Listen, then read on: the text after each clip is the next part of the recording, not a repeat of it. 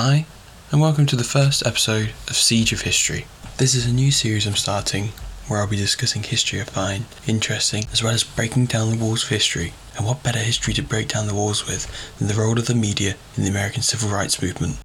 Before I get started, I just want to say some words have been changed in the quotes as not to offend people. I think you can still understand what I'm discussing without those particular words. So, anyway, I hope you enjoy my podcast on the role of the media in the civil rights movement.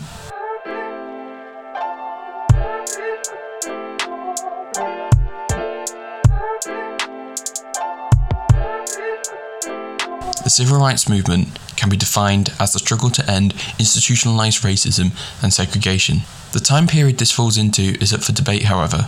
Some historians say it's the Montgomery bus boycott in 55 to King's assassination in Memphis in 68, or even earlier to the Voting Rights Act in 65, whereas some have traced the civil rights movement beyond Montgomery, beyond Brown versus Board of Education, and beyond even World War II to the Great Depression, where Harvard Sitkoff argues that the seeds that would later bear fruit were planted. However, the question really is what changed? What brought the rights of African Americans to the centre of US politics at such a scale that hadn't been seen since the Civil War? To answer it, you need to look at those fighting for the cause and what they were doing. A majority focused on mass, non violent direct action, following as Gandhi had. In 53, blacks in Baton Rouge, Louisiana, organised a short lived bus boycott, and only two years later, the Montgomery bus boycott began. This signalled a new phase of struggle, although there wasn't one monolithic type of movement at one time, and it switched between tactics. Many people were trying many different tactics all at once, but clearly this pacifistic strategy was effective and would only grow in popularity. The peaceful protests laid bare the violence and oppression when they courted it, and it was made so clear because it was covered in the media. People in Montgomery, who had been a community and had undergone oppression, had it proved to them that they had the power and could disarm their opponents. Doug McAdam encapsulates my point perfectly as he argued that the civil rights movement arose when Southern blacks took the initiative and mobilised their own organisational resources rather than wait for outside support. The movement wouldn't have grown as much as it did, though, without its exploitation of the media. If it didn't capture the attention of the American people using newspapers, radio, TV, etc., it wouldn't have had such a following. It allowed the oppression that African Americans were facing to be brought into the living rooms of people all over the US and therefore people of all races and class could question the morality of racism. I'm not saying the media was what created the civil rights movement of the 50s to the 80s. I'm saying it was, was the catalyst that kept the fire burning and still does to this day. Just look at how the Black Lives Matter movement took over the news and social medias like Twitter and Instagram with hashtags and trends such as Blackout Tuesday. Therefore, I'll be discussing how the role of the media in the civil rights movement developed through the period. The use of media in civil rights goes back to when the seeds were planted. The New Negro movement and the Harlem Renaissance worked to change the way African Americans were viewed. They believed if African Americans could have great achievement in art and literature, and even sports, such as the basketball team, the Harlem Globetrotters, they could use those avenues of media to be seen as human. They thought things would change, however, the Great Depression would put a halt to that for 30 years. Leading figures of the 50s and 60s civil rights movement have stated that they themselves were influenced by the media to join the cause.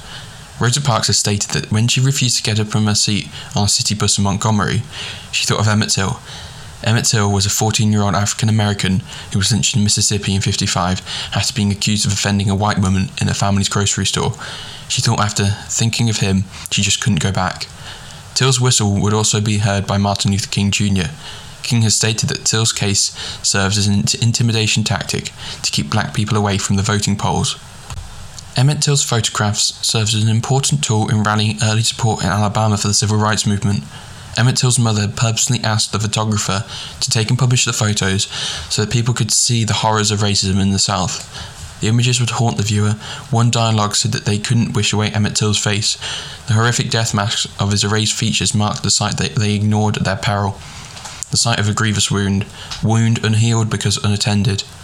The final line being key to understanding the psyche of those influenced enough to join the civil rights movement, trying to heal the nation of its wound called racism. African American viewers saw in the Till photographs not only the brutality of white racism, but also the efficacy of photography and the mass media as tools in political campaigns, helping to catalyze the growing civil rights movement in the United States. The Montgomery bus boycott is therefore a direct consequence of Emmett Till's photographs. It was a long and difficult struggle in which the black population of the city took on the entire white power structure in the year long battle and won. It was the most important confrontation of the decade in which blacks showed the world and themselves the unity and sacrifices that they were capable of. It inspired blacks to challenge white supremacy elsewhere and was a turning point in the emergence of the new Negro and the eclipse of the old. It became another unifying point for blacks in Montgomery, but also for blacks across the nation, as the media spread coverage of the event. Then there's the sit-ins of the 60s. They've become synonymous with the acceleration of the civil rights movement in the United States. Many attribute the Greensboro sit-ins with the transformation of the movement from a local or more southern base to a national campaign for the equal rights of Americans of colour. When you analyse them, you can see many performance techniques this is because they were attempting to provide their oppressors with a scene that the media could capture. Papers like the Washington Post and the New York Times reported on the sit ins. In March 1960, the Washington Post reported that Governor Collins of Florida felt it was wrong for stores to do business with Negroes and should refuse to serve them at lunch counters. Earlier on in February 15, 1960, the New York Times stated that the sit in movement reflected the growing dissatisfaction with the slow pace of desegregation in the schools and other public places. Then you've got the Freedom Riders, who were brutally attacked in Birmingham, Alabama by the KKK in their attempt to protest Southern racism. The city's Commissioner of Public Safety, Bull Connor, who had tipped them off to the KKK, only let himself be used by the media as a symbol of Southern racism. Young CBS reporter Dan Rather, who was in Birmingham covering the story, was told by Connor, What the hell, are you over here wanting to give all these Negroes more publicity? All you see here is a bunch of smart ass Negroes. In Bull Connor, the Freedom Riders had engaged an enemy whose tactics were so open and callous that most white Americans became sympathetic to the civil rights cause. President John F. Kennedy summed up Connor's influence when he said, The civil rights movement should thank God for Bull Connor. He's helped it as much as Abraham Lincoln. Martin Luther King's 1963 I Have a Dream speech would be listened to by 250,000 people at the Lincoln Memorial, with millions watching on TV. This would be the peak of the civil rights movement, and it's only right that the media played a key role in making the event so big. The rest of the 60s would then go on to embrace the civil rights movement, as the most key public figures, such as Presidents Kennedy and Johnson, worked to help the civil rights movement the civil rights bills of 64 and 65 wouldn't have been pushed through if, if the media hadn't repeatedly focused on the civil rights cause. However, the focus from the media also resulted in tragedy for the civil rights movement. John F. Kennedy, who was a key part in helping the civil rights movement in government, was assassinated in 63 spokesperson for the Nation of Islam, Malcolm X, was also assassinated in New York in 65, and Martin Luther King was assassinated in 68. Kennedy's assassination still helped the civil rights movement, as Lyndon Johnson would take over and continue Kennedy's civil rights bill. Many historians argue that it needed a strong willed figure like Johnson to put the bill through Congress, and under Kennedy, it may not have gone through. Martin Luther King's assassination would, however, signal the definite end of the civil rights movement into a post civil rights era. After King's assassination, the United States experienced its greatest wave of social unrest since the Civil War. 54 cities suffered at least $100,000 in property damage, with the nation's capital in Baltimore topping the list at approximately $15 million and $12 million retrospectively. Not until 58,000 National Guardsmen and Army troops joined local state and police forces did the uprising cease. The civil rights movement was slowed down with minor steps forward. This is because of a period of weak Democratic presidents and a rising Republican presidents would begin, as well as a lack of strong leaders for the movement like Martin Luther King was. The media, however, would continue to push the civil rights movement forward, as the 70s would see the emergence of hip hop, a widely popular, and predominantly black music genre.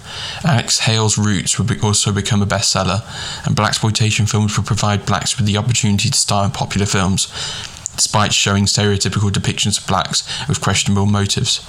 Moreover, in 1982, Thriller by black musician Michael Jackson would become the best selling album of all time. So, clearly, the media was very important for the successes of the civil rights movement. It catalyzed many events that were key for the progression of the movement. It influenced the leading figures, it helped unify the black community across all of America, and continued the movement when it slowed down. Although it also played a role in the ending of the golden era of the movement with the death of Martin Luther King, It kept the fire burning through to modern day. Thanks for listening, and if you enjoyed that, make sure to follow me so you don't miss any of my upcoming podcasts. Bye.